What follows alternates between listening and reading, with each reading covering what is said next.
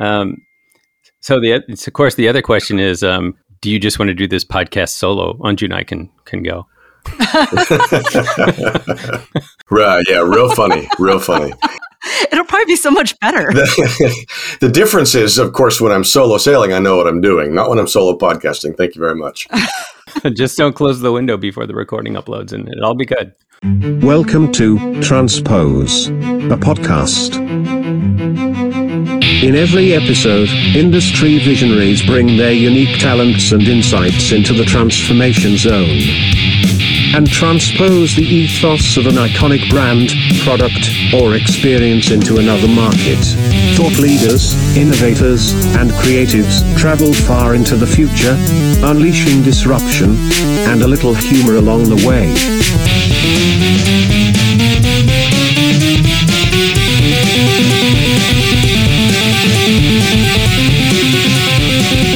Welcome to Transpose. I'm Justin Dobb, and with me, as always, is fellow innovator, technologist, and futurist Anju Ahuja.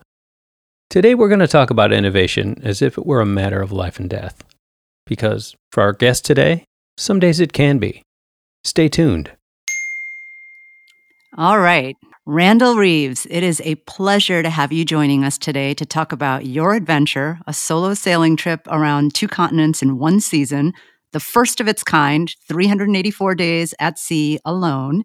And before we get to any of the details around this heroic adventure, some of the mishaps and how you worked your way through it, and the critical thinking that went into all of the optimization and all of the, you know, live in real time problem solving you had to do, I wanted to give you a quick overview of how your fellow counterparts in the sailing world see you. So rather than make up our own list of things that you remind us of, we crowdsourced your list of words thanks to uh, the help of your lovely wife.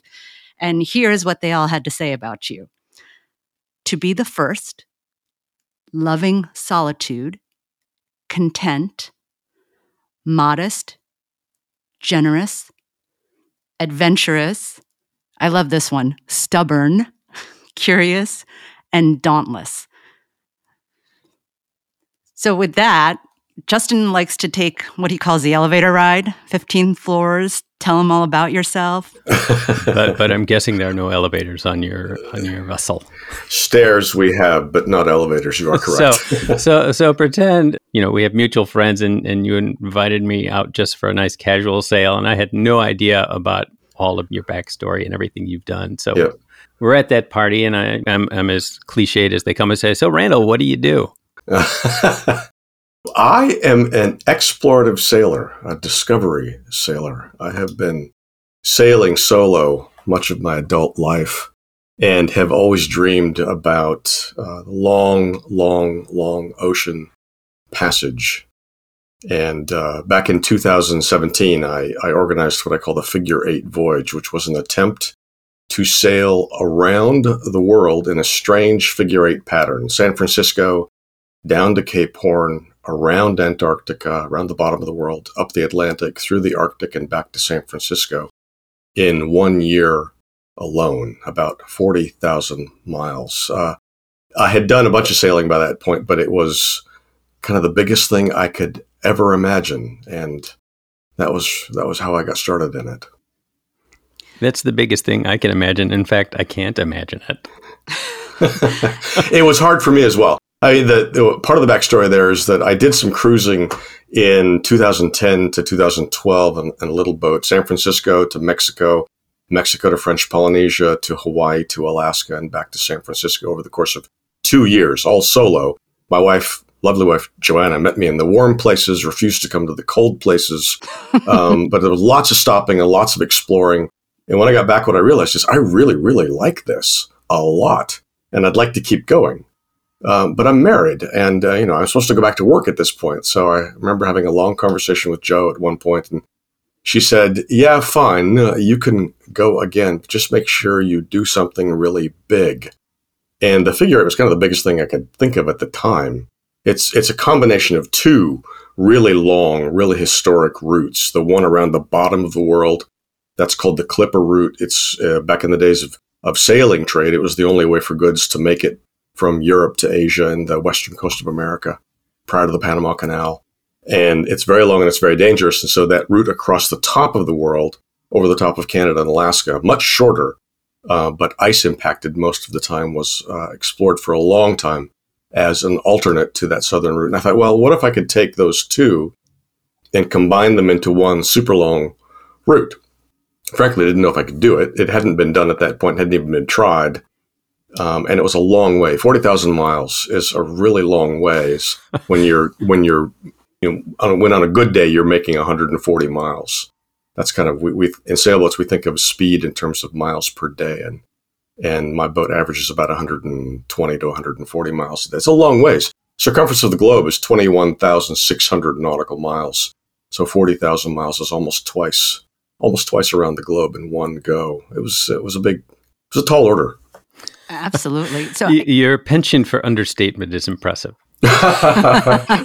modesty. comes, comes with practice. so you know we interview a lot of what people who we think are innovative ambitious types but i think they would all be the first to admit that their life their lives were never at stake in pursuing one of their big intellectually ambitious goals yeah. how did you test the feasibility of all of this before embarking on it Well, that's a great question. Uh, I, I'd like to say first that I'm not an adventure sailor in the typical sense. I'm not out there for the thrill. Uh, although there's quite clearly, as I proved during the first unsuccessful attempt, there was quite a bit of danger involved. It's not. It's not like this isn't. Uh, what do you call it when guys jump off a cliff with a squirrel suit? What's that called? Uh, base jumping. base jumping. So it's not that, right? Uh, this is like super long marathon, go slow, see everything kind of travel. does it also involve a squirrel suit It does not. but it still requires that you plan it out. And, and planning is part of the fun. And the point of this uh, uh, segue was when you've thought about something as long as I had thought about this and when you planned it as thoroughly as I had planned it, a lot of the sense of danger is filtered away because you've thought about so you may not have thought of every eventuality at all i didn't clearly. But you've thought about so much it now looks possible. It now looks really possible. So it's de-risked. So i guess yeah in a certain sense you, you de-risked it. I'm sure that's typical of, of other people in other lines of quote unquote work. Um, but uh, for someone coming into my world i get that question a lot. How do you deal with that sense of risk? And well i didn't really sure i knew there was risk but i didn't think there was that much of course i was wrong about that as well but Now, was that a linear process of thinking, or was there a moment after you undertook the planning where you there was this flash and you said, "No, this is totally doable"? Was there like a single moment, or is that something that just built slowly over time? Um, somewhere in the middle, it wasn't uh, a, a, like a spark epiphany. Part of the problem that I had initially was figuring out what the distance was in fact. Mhm. Um, if I'm using paper charts, I would have had to had you know several hundred of them. Um, electronic charts, strangely enough, don't do a great job of going down to the bottom of the world and up to the top of the world, and that's where I needed the line I was drawing on the chart to go. So figuring out just the raw distance was initially a challenge. And then once you've figured out the distance, you have to figure out a vessel that can carry enough food and water for you for a year is uh, strong enough to take the huge seas and the big winds in the southern part of the globe and, and ice impact in, in the northern part of the globe and is fast enough to make the route in one season. 'Cause part of the challenge of the route was I have to get down to the bottom of the world and do that circumnavigation of Antarctica and then get up to the top of the world. And I have to do that in sync with seasons. I want to be in the South when it's the least worst weather.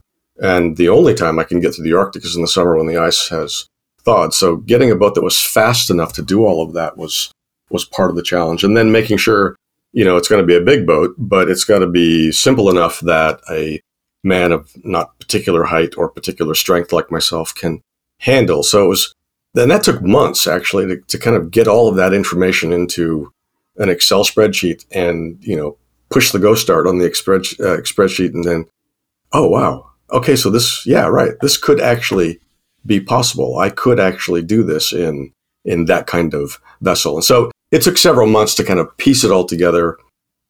Then, then yes, it's possible. I can, I've figured out how to make it work. Then the challenge was to go find that boat. Um, yeah. And once I'd found that boat, learn that boat, uh, you know, then then the spreadsheets of the food and uh, and the emergency supply. It's just you know the, the project goes on and on. But there there was a time there at the beginning when I I wasn't really sure it was physically possible to do that length in uh, in a single season. You touched on the boat, and I think this would be a great time to kind of dive into a little bit more. It's about Moli, right? Is that how you pronounce it? That is. It's the Hawaiian word for the Laysan albatross. Okay. And I'm a particular fan of birds and albatrosses in particular. Well, we're design junkies, and um, we both spent a lot of time in the communications industry as well. Uh, tell us all about the boat and what you needed to outfit it with, so you could also transmit, you know, the how things are going, all the storytelling that you produced. Yeah, yeah. It was uh, probably, other than the sailing itself, it was the most difficult part of the project. The boat that I ended up with took probably a year, year and a half to find. I, I went through the Northwest Passage, which is a an inland passage over the top of Alaska and Canada uh, through the Arctic, the high Arctic.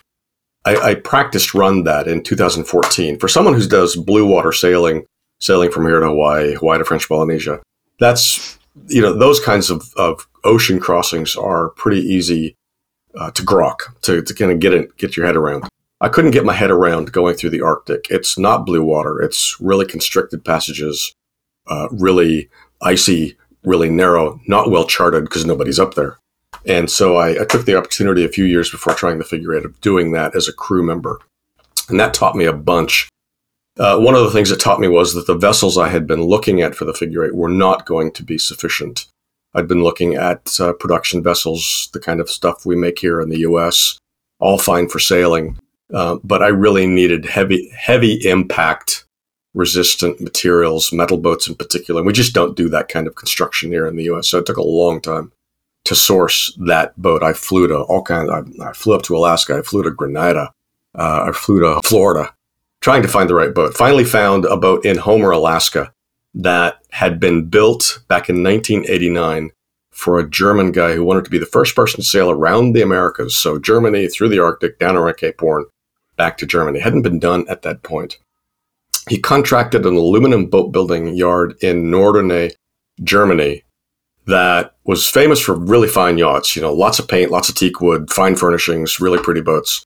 He basically said, "Look, uh, here's what I want to do. I don't need a fine yacht. What I need is a tractor, something super tough and super simple." And what they made for him is the boat that I ended up with: uh, aluminum construction, we typically uh, associate aluminum material with light racing type boats. Mm-hmm. This is heavy, um, double the thickness of aluminum plate.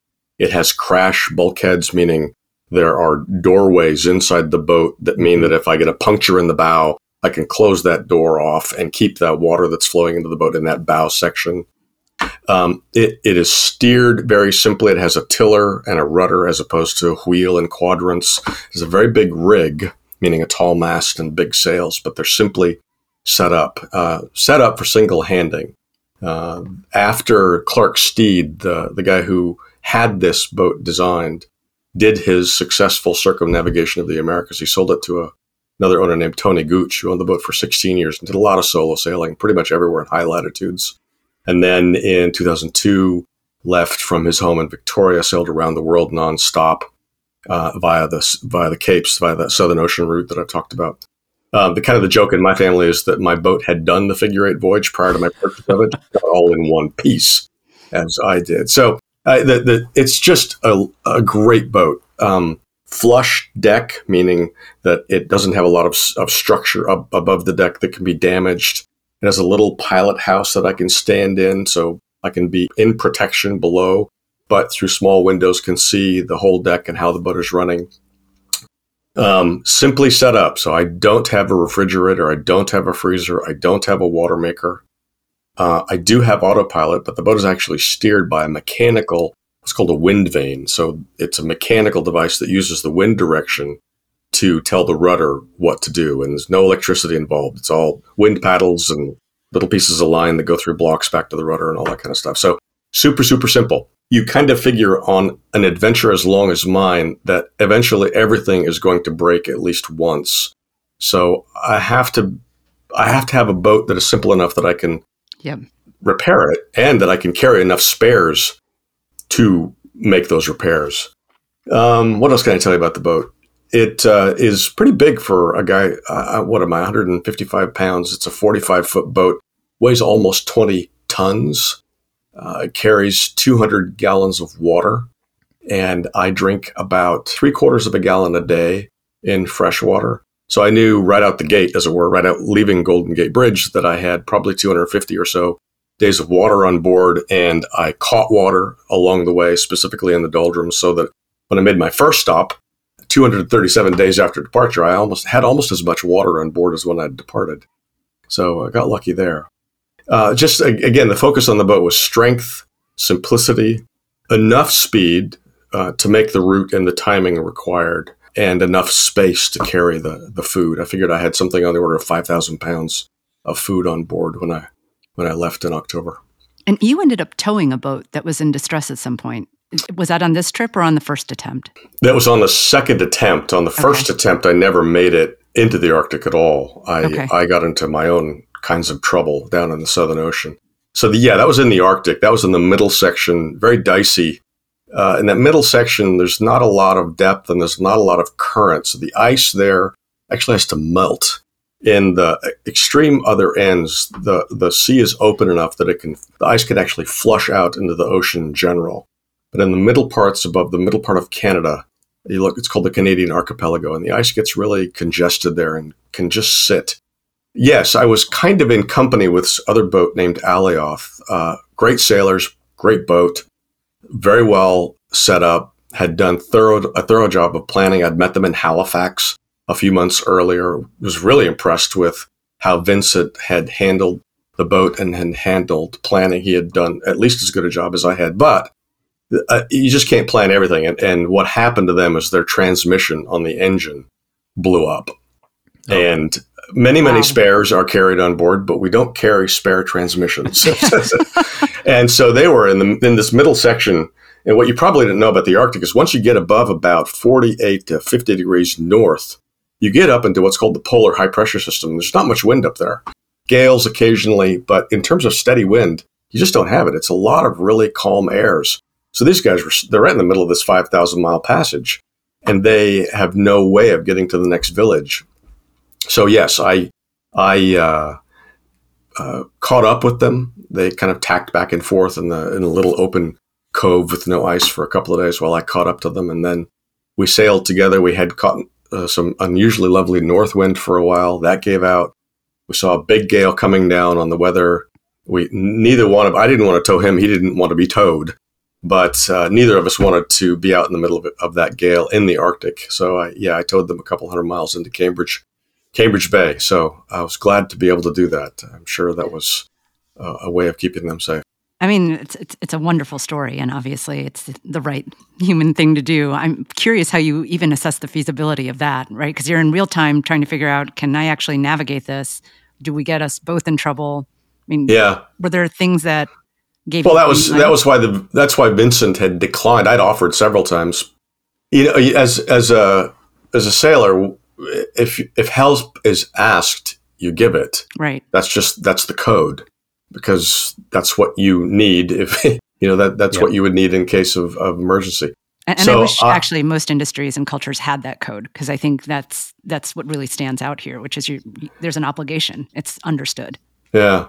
At sea, unlike on the big sea where the big ships are, it's even the same with the big ships. If a sailboat calls in distress the big ship, which is on a very tight schedule, you know, supposed to rang, arrive in uh, Shanghai at 10:55 on such and such a date to unload, they'll actually turn around and come back and pick you up, and they won't charge you. It's because the code is if you're in distress, you are helped, and that's the that's the name of the game.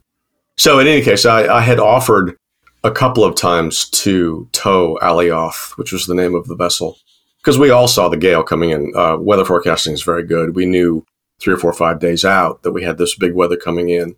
He did not want to accept because he just lost his engine, and he knew my engine was quite old, and if you know if I had engine troubles, that would be the end of the season for me as well. Um, and we we kind of just drifted around in company for the better part of half a day while we wished for wind and tried to think up other solutions. And finally, at the end of it, it, was, it wasn't really, you know, to your point, Andrew, it wasn't really a, a function of going below and opening up a spreadsheet and figuring out what the risks were. It was, we don't have a lot of options at this point. Uh, he says, Randall, why don't you go ahead to safety? I say, I'm not going to leave you here. You know, if you're going to sit out the gale here, I'll sit it out with you. But that was really, really dangerous for both of us. And so basically, by uh, stonewalling him, I finally won. so, but it was a risk. I mean, the, the engine is original to the boat. It's small even for my boat. It's an undersized engine. So towing, you know, another vessel of, of equal size and displacement was a real risk. But we went slow and we had time and we made it. So we were both lucky. So talk a little bit about other times. You know, you, you said like you had spare parts and everything breaks once. What goes through your mind when you're faced with an unexpected problem? Uh, what time of day? we'll talk about sleep later. I've been fascinated by that. Yeah. So uh, I want to talk about two things. Just the general, the general rule is something breaks every day. What it turns into is a fun game. Can you figure out how to fix that thing that just broke? You kind of have thought it through in the past. You know you have a lot of spares on board. It is highly likely you don't have the exact right spare for that specific thing, but you've got a whole forecastle full of tools and spare parts. And can you figure out how to take this thing and that thing and that other thing and put them together in such a way that they'll fix this problem, you know, enough to get you to the next port? It, you do a lot, kind of that kind of thing a lot on the boat. I think specifically, for example, uh, the wind vane device on the back of the boat that steers the boat, the mechanical, non-electrical device, made of mostly of metal, so super strong, but all of the connections between the moving parts are plastic bushings. Hmm. And the designer of this wind vane says in the manual that we would like you to replace these every 20,000 miles. well, I'm not stopping for 31 and a half thousand miles. Yeah. And what I found was specifically given my type of boat and where I was, that I was actually wearing those plastic bushings out about every 5,000 to 8,000 miles. Oh, So wow. it is not designed to fix at sea. It hangs over the end of the boat, and you've got all these hundreds of little plastic bushings. You have to get them out and back in. So figuring out how to do that without taking the unit off of the back of the boat, inside the boat, into controlled environment was a real intellectual trick.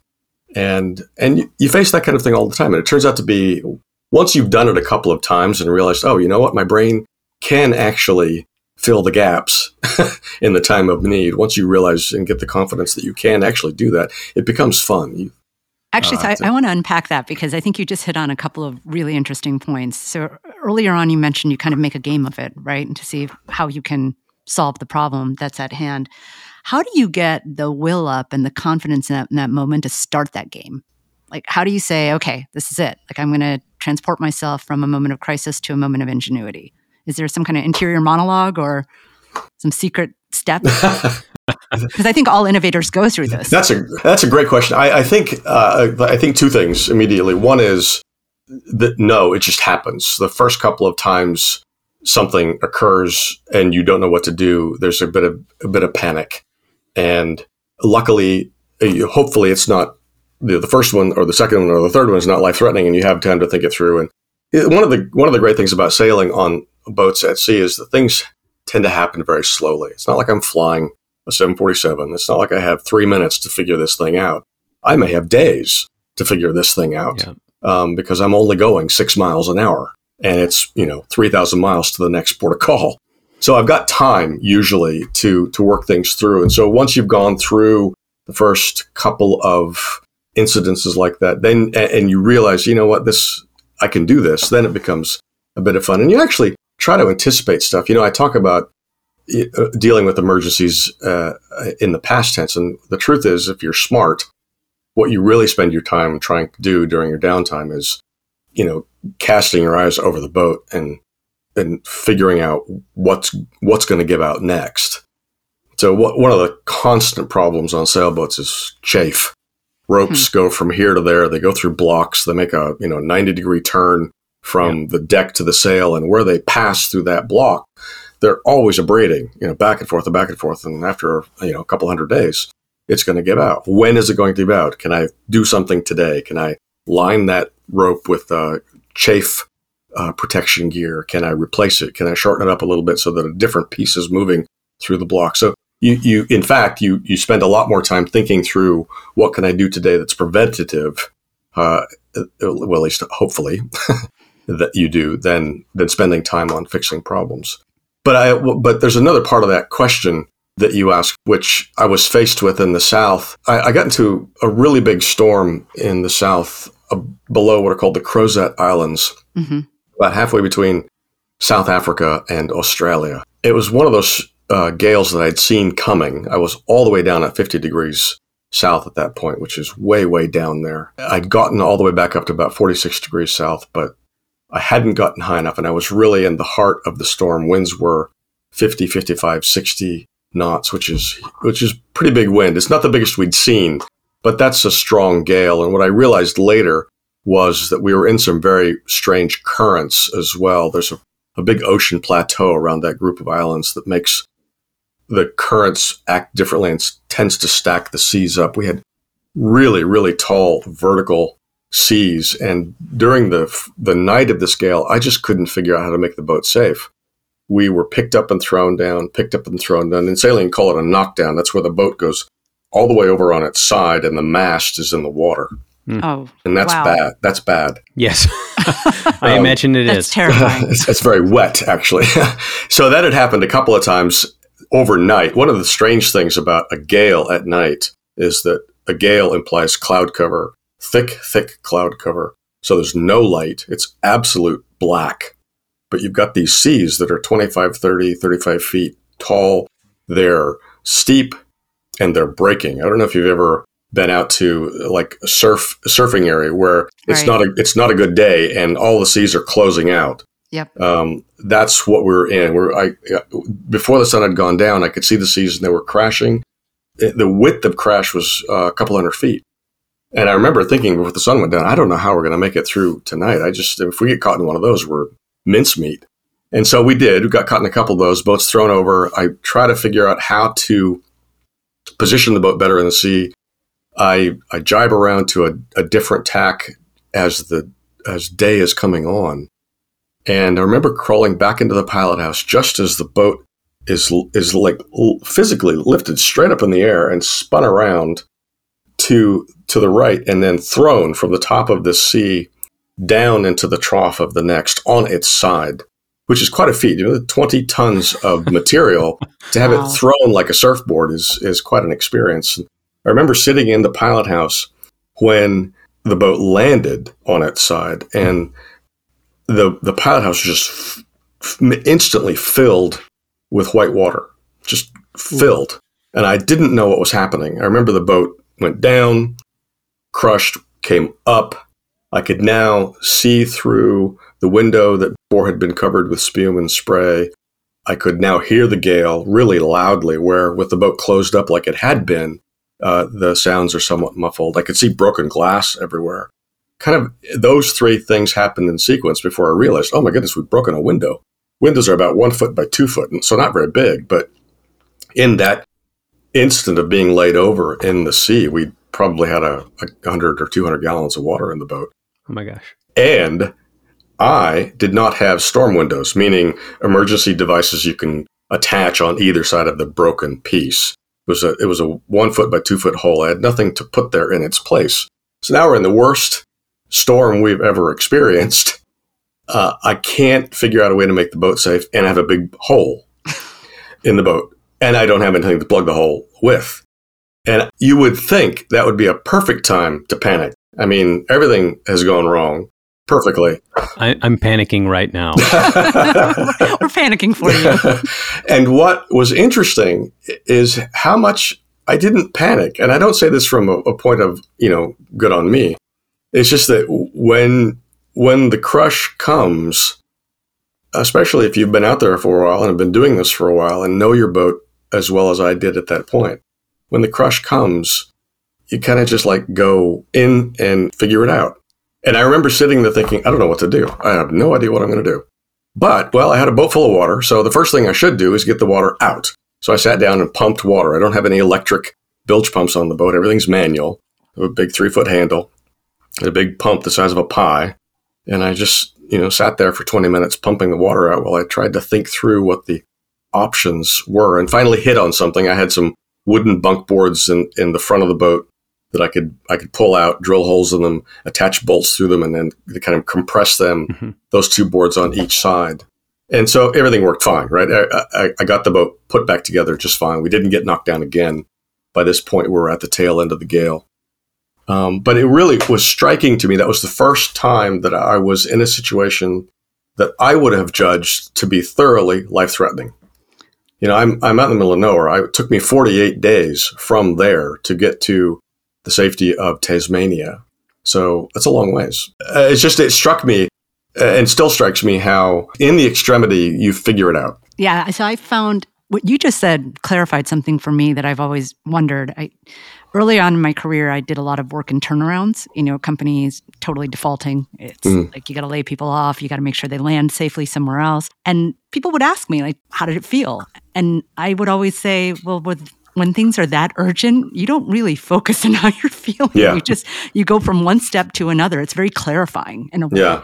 Um, and I feel like oftentimes when you have a longer time frame to really focus on big audacious innovations, it's very easy to get distracted by how you might feel yeah. about what's going on and you know to overassess or underassess risk. So yep. that that was interesting that you could articulate that. My life was never in danger. I'll just put that out there. so that might change things in an extraordinary way. People people often ask me how do you stay motivated. Uh, so from San Francisco down to Cape Horn, all the way around to Cape Horn again, up the Atlantic, all the way up to Halifax, Nova Scotia. 31,000 miles, 237 days out of the sight of land, nonstop. How do you stay motivated? My goodness, you must be so brave. And I, I answer that with, well, when the only way to get home is to keep going, yeah, right. it's really not that hard to stay motivated. Part of the fun of it is that I like being out there, but I did find the incentive quite easy to, to understand. Some people have survival thrust upon them as well. I'm a little fascinated by the, the way you phrased something, and you s- used the phrase "we" a lot. Ah, interesting. Yeah. Can you unpack that a little bit? I, I, I mean, I'm assuming you mean the boat, and I just so what is that relationship like?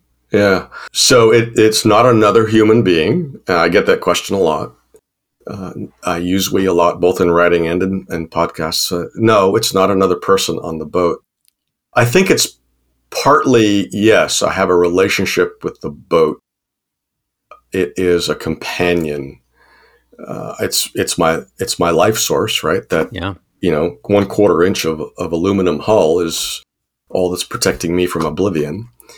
But it you don't want to really think about that beyond the first couple of nights. You you get into a relationship and a rhythm with the boat and the and the things on the boat. One, interestingly enough, one of the things that I interact with most, other than the stove that makes the coffee, is the wind vane, the thing that steers the boat. Yeah, right. Because it can only steer the boat to the present wind, and the present wind is changing every five minutes to two hours to you know eight hours or whatever it is. So I'm I'm constantly working with that mechanism to keep me on a, a compass course that I prefer. And so you do begin to think of these inanimate objects as animate in some way. Yeah um, to, uh, the boat has a personality. I know what she likes. I know the tack that she likes. I know the speed at which she is most comfortable, at the, the heel angle at which she'll go the fastest. Um, you know, things like this. And, and so I do, I do tend to think of it as we in that regard. I also tend to think of it as we in that I don't really feel alone. Um, I know I, sure, I know that I am, and I have chosen this, but I feel a certain companionship with the sea and the waves and the albatross and the you know the whales and the dolphins. Uh, so it's like I'm in my own. I like I'm I'm I'm in a jungle, right? It wouldn't look like a jungle to you, and and there's a lot to relate to when I'm there. So I don't really think of it as as being alone. See, that's really interesting because it, your background is in hospitality, and you spend all of this time as a GM of these major institutions that have created ambiance and experiences for other individuals. And when you're out there not dealing with humans, it feels like it sounds to me like you're not feeling the absence of it. No, that's correct. I'd never, I've never thought of it that way. Actually, yeah, you're correct. I have spent my career working cheek by jowl with other people. Um, I've often said that working in a restaurant is like working in a submarine because you're that close to people all the time. Being out there, being in the middle of the ocean, is something that also suits my personality, and it is both. And people often uh, come into conversation with me thinking that I am going to be an uh, sour loner uh, kind of a guy who wishes that now that he's on land, lived in a you know single shack in the middle of the forest somewhere. I, I'm not antisocial, but I definitely enjoy seeing that quote unquote real world that hasn't been moderated by us. Yeah. That's beautifully put. It's not that it's really any more real than what we're living in right now. Uh, I enjoy this too, but to to have the privilege of seeing what the world is like without electricity and billboards and you know advertisements and the sound of the freeway and all that kind of stuff. All, none of that's bad, but being able to to get beyond that and kind of get a sense of what the earth looks like and feels like and how the other animals interact is just great. I just really enjoy. It. You know, when when a, an albatross sails up to the boat to kind of check it out, I'm looking at an animal that spends 95% of its life beyond the side of land and most of that time flying. Not really flying in the sense that we understand. It glides. He uses the the the, the right. air pressure on one side of this side and the next wave to to sail off. He can even sleep while he's flying. Yeah, it could could well be that he's never seen a human before. I've had storm petrels in, in the really dark of night when they can't see the boat. They're using the phosphorescence that the boat creates as it passes through the water to help pick out the little crustaceans that they eat. But they oftentimes it's so dark they can't actually see the boat itself, and they'll crash into it and then land in the cockpit. Well, these birds never ever go to land. Uh, they have legs that are about three inches long, but they never use them. so they like end up rolling around the cockpit because they can't actually walk. So I, I go into the cockpit and I pick this little thing up. It's about half the size of a, of a pigeon. And I hold it in my hand and I think, oh, this thing has never seen a human before. Oh, that's just wow. amazing to me. Yeah, that's magical. Um, and that it, it tries to pick my hand off and it hurts. So I throw it back in the air. So it's a very, it, it, it, it doesn't last long. they don't have much to say, but it's a really neat experience. So, how do each one of these adventures, you know, the fact that you can be isolated consistently, like in your game mode where you're figuring out how to get you know through one problem to the next but physically psychologically how have these changed you? Or do you feel you know not much changed after each one? A very good question and i find it really difficult to answer. So i've i've gone away and come back many times at this point. I started doing long solo sails in 2010 and i have about 90,000 miles of solo blue ocean sea miles at this point Coming back is challenging. I usually anchor in Drake's Bay, which is a little bay north, about 20 miles north of San Francisco, for a day or two to kind of decompress or recompress, whichever the word seems most appropriate for entering. Uh, how does it change? I, I think maybe it has changed me in the sense that I I have a sense that I can do that thing now, whatever that difficult thing is. I've done one of them now, and I have a sense of that. Yes, uh, you know, even a person of moderate height and strength, uh, with enough will and and and ability to sit down with an Excel spreadsheet, can actually do that thing that seems at first set impossible. You know, a lot of impossible things are just a series of many, many smaller, very possible tasks. I had such a long runway from the first idea to the first launch such a long runway that I had a, had the ability to break it down into those smaller tasks and get a sense of what it's like to actually plan a really big project, uh, to plan a, a, big adventure. But I, I, don't know that it's.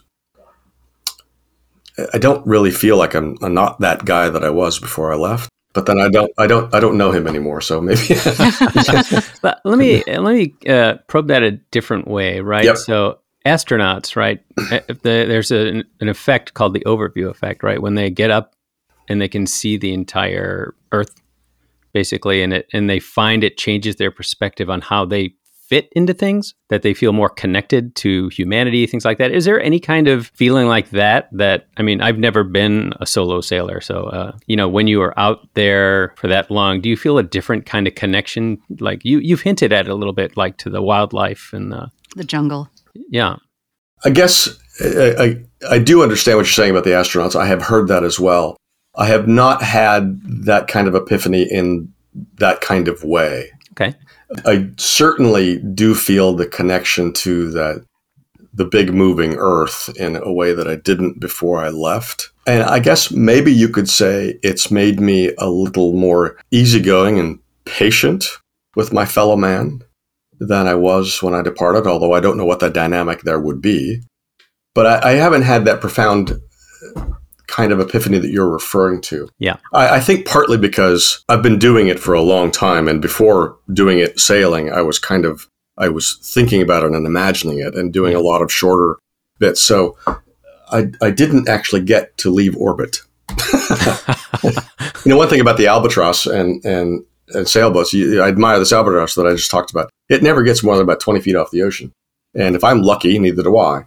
Uh, so I don't get that that kind of visual sense of overview. You do get a sense of how powerful the the Earth and Earth dynamics are right. when you're in these big seas. If you figure that a gallon of water weighs eight pounds, and you have this mountain, literally mountain of water, approaching you, crashing down on you, and the only thing that made that from level water to a mountain of water was wind over the course of time, something that feels ineffectual in your hand when you raise it above your head, but it can really build these mountains. And so you, you, you come to respect and admire the dynamics that make the world go round uh, for sure.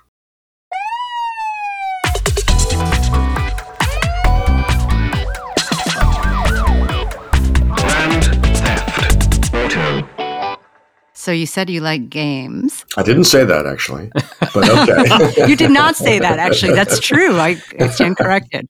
But you're good at them. Let's say that you're good okay. at games. Um, has Joanna told you anything about the game that we play? Uh, she she she said that it existed, and I don't think that she wanted to. She didn't want to spoil the surprise. So I hate surprises. So oh. go ahead. well, if it makes you feel better, our, our last guest uh, also hated the surprise. Okay, so Randall, are you ready? I am ready. Okay, first, Brunswick Boats designed tiny homes. What innovations did they take from the boating design to a tiny home? uh, they come with freezers that hold enough food for six months. the efficiency of layout would allow, for example, for me to store food underneath the sofa. Um, that would allow the dining table to, to pull back into the wall and open up the space for a maybe a, a, place to sleep. I mean, this is nuts, but now that you ask that question, I really wish bathrooms could just be pop up like you know you could use that floor space for other things the rest of the time and like you, you hardly ever use your bathroom and it takes up so much space in a house yeah for sure. Well you know for for for a dude you know you just go off to the side of the boat and stand. That's actually something you're not supposed to do. Oh i would, I would imagine it's is that part of the code? I mean i'm glad it is part of the code. No it's it's a no it's not a part of the code. It's part of the training. Uh, and then it's it's one of the first things that dudes forget immediately. it's it's kind of uh, in the genetic code to yeah. stand and pee yeah. off the side of things. I am learning so much. Not proud of it. Just saying it's there. Uh, yeah. Wow. All right. All right. I'm going to change it up. So, Randall, right. you have a history in food service and hospitality and open table. Say you get to design food for astronauts or life on Mars based on what you've learned about food prep and diet as you went around the world. What's on the menu in space and why? One of the things that is on the menu is a collection of items that the specific astronaut says that he likes. And that may sound a little counterintuitive, but one of the things that you're told when you plan a trip is make sure you have a variety of things. And in truth, what you really want when you're out there is the same thing You want those things, those three or four or five things that you really, really enjoy because you don't want to have to think about it. You don't want to have to think about how am I supposed to enjoy strawberry yogurt when really what I wanted was vanilla. So make sure that what you're packing for the astronaut is not a variety so much as the core items that that astronaut really enjoys. That's hilarious. You just described my partner, Chris, who lives off of three food items. And, and he, he dares to call one of them a vegetable, but he Oh, lives really? off of corn, rice, and potatoes. And like does not want to Really? ever think about food or food prep, although he's really a great cook and experiments in the kitchen. But that's just for the joy of the experiment, and then he's kind of done. But Yeah. yeah, he'll he'll just eat the same thing every night, and I find it fascinating. I found it really a bit surprising, right? So I've lived in California most of my life. I've lived in the Bay Area most of my life. I've been in restaurants most of my life. I'm used to really good food. Um, and I'm used to the kind of fresh foods we have access to and take for granted here in California. And then you get out in the middle of the ocean, no freezer, no fridge, no fresh food. It's all canned or dried, dry beans, dry pastas. And I was okay with it. I made comfort food, you know, curries, and a shepherd's pie and pastas and rice with salmon and black beans. And I was great. I mean, when I got to Halifax, I was ready for a burger and some pizza, but I had not really missed any of it. So as long as the flavor profile is in that comfort food, fatty, rich area, yeah, I think you just kind of go on forever. That's great. All right, I'm going to switch topics again. Mhm. So this is totally speculative. Think of your favorite athlete in any category. What solo adventure would you send them on and why? I mean, you have you have that power. I'm just gonna You can will it. let's just let, yeah let's let's assume you have the power. My favorite athlete. I have to figure out who my favorite athlete is. Now, that's really a strange question because I don't get the sense that most of the athletes that I follow, uh, which are either who are either in baseball or basketball, have the least compunction to do anything by themselves at all. Uh, great question. I like to say Steph Curry, and I'm going to send him on a, a serial marathon from San Francisco to New York by himself. Oh, that is so fun. We're still reaching out. Yeah, I'm sure he'll be right on that. What's the name of that marathoner? I f- he's from the Bay Area, and I can't remember his name. He's actually done that. Um, the one from like, it Forrest Gump, I think, is who you're thinking of. no, it was no, like no. 10, 15 years ago, right? Yeah, maybe. In any case, there, there's your answer. So, our final question. You have the opportunity to lead the world's most successful sustainability company. Hmm. What do you have it focus on? Oh, that's a fascinating question. I think this is left field. I think that the focus should be nuclear power and a way to make nuclear power bulletproof safe. Hmm. Because I don't think that the sustainable energy products that we have available currently, wind, solar, can ramp up fast enough to really have a lasting effect on uh, climate change. And I think solar is, I'm sorry, I think nuclear is probably closer to that than we all think it is, but it has such a bad rap in the US that it's almost, it's just a non starter. You know, I, I agree with you. Actually, um, Yeah. there's there's a number of micro reactors. I, I don't know that's that's certainly not the right term, but I think Toshiba makes some that are they're self-contained and sealed and like Really? they're. Wow. Um, the problem is that you know they need to be close to point of delivery, and nobody wants them, right? Uh-huh. Right, right. Right. Um, right. it's mostly irrational, I would say. Uh, that you know that they're, as far as I understand, their kind of meltdown uh, would be the most remote of consequences. And you know, as we've seen, like scale is not your friend with a nuclear Right. reactor in the long Right. term. Right. Right. That is a fascinating idea. The other thing I'd love, and just because I don't know anything about it, uh, I have a friend who drives a hydrogen car, uh, and I read in somewhere recently that Japan has committed to hydrogen as I forget what in the, what the context was, either powering the country or powering its commercial fleet or something like that. An, an energy that produces as its waste water, essentially, uh, seems very Right. attractive. I don't really get the dynamics of what it takes. I know there's some mining involved, which may make it not very sustainable, but uh, I've been fascinated by that as well. I'm trying to remember what car company actually Yeah. released a hydrogen fuel cell. Yeah, I've ridden in it. You know, I, I, I am fascinated by renewable energy because that's what I live on on a boat. I Right. require it to make the the electrical systems, the navigation systems, and the communication systems work. And it's all done by solar and by a hydro generator, which is just looks like a tiny outboard on the back of the boat. Hangs hangs a Right. propeller in the water that spins a generator, and uh, so you become really attuned to what a lavish lifestyle we lead. How energy intensive our lives are, especially now that Bitcoin has uh, exploded, and really what it takes to produce that. And it's a lot of fun to engage with it, become conscious. Whatever I spend, I need to produce. Is a it's a neat neat exercise. I've got to imagine your concept of waste is highly evolved, right? Like how to avoid excess waste. Eh, Well, it's how to avoid excess waste, but it's it's before that even. It's how to how to avoid taking on what you don't need. Um, A little less so maybe in my particular line of work. If I was a racer, then it would be huge. Keeping the boat light is the name of the Right. game. In my world, boats are heavy because they're so strong, and so I can afford to take on extra weight. But still, I, I lived in a space the size of a walk-in closet for over a year and had everything in that walk-in closet that I needed to survive. So yes, you're right. You count constantly. Minimalism. so we're done with the game, just FYI. Um, I, I'm wondering if you can help us visualize. In your moments of Zen, what does it look like and feel like? I know I'm getting deep into your head, but I'm just wondering what those moments are. Uh, I, I've never thought of it that way. So this answer may not be a bullseye, but I think it's in the neighborhood. You get into a rhythm at sea, and it's just beautiful.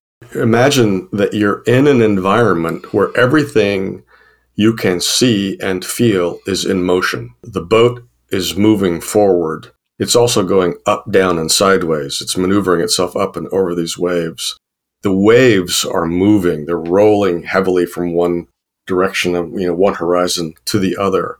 They're driven by the wind that is blowing into the sails. At night the moon comes up the stars come out in a you you on a clear night at sea you you feel like you're inside a dome of stars. Uh, out in the middle of the ocean there's just no light pollution and the stars are so bright that it's hard to find the constellations. Right. You know, contrast that to the stars outside my house here in suburban San Francisco, where if I'm lucky, I can see the constellations. The sky is so bright at night. It's almost like a sandy beach of stars. So you get into the sense of everything around me is moving, and you almost feel like, and this is going to sound strange, but this is the, exactly the sensation that the boat is still and the world is moving underneath it. You almost like you're on a conveyor belt. Oh, I can completely picture that. Hmm. And you feel like you are the center of a perpetual motion machine. Everything is changing, but nothing is changing. Everything is moving, but nothing is moving. And it really feels on good days, and there are lots of good days, that you could just go like this forever.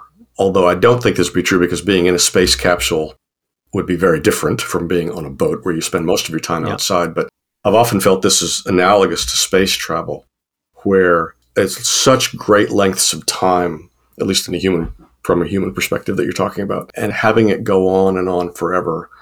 Just it feels like that's what you really want a lot of the time out there. And then on other days, you feel like, you know what? I just would really like a beer.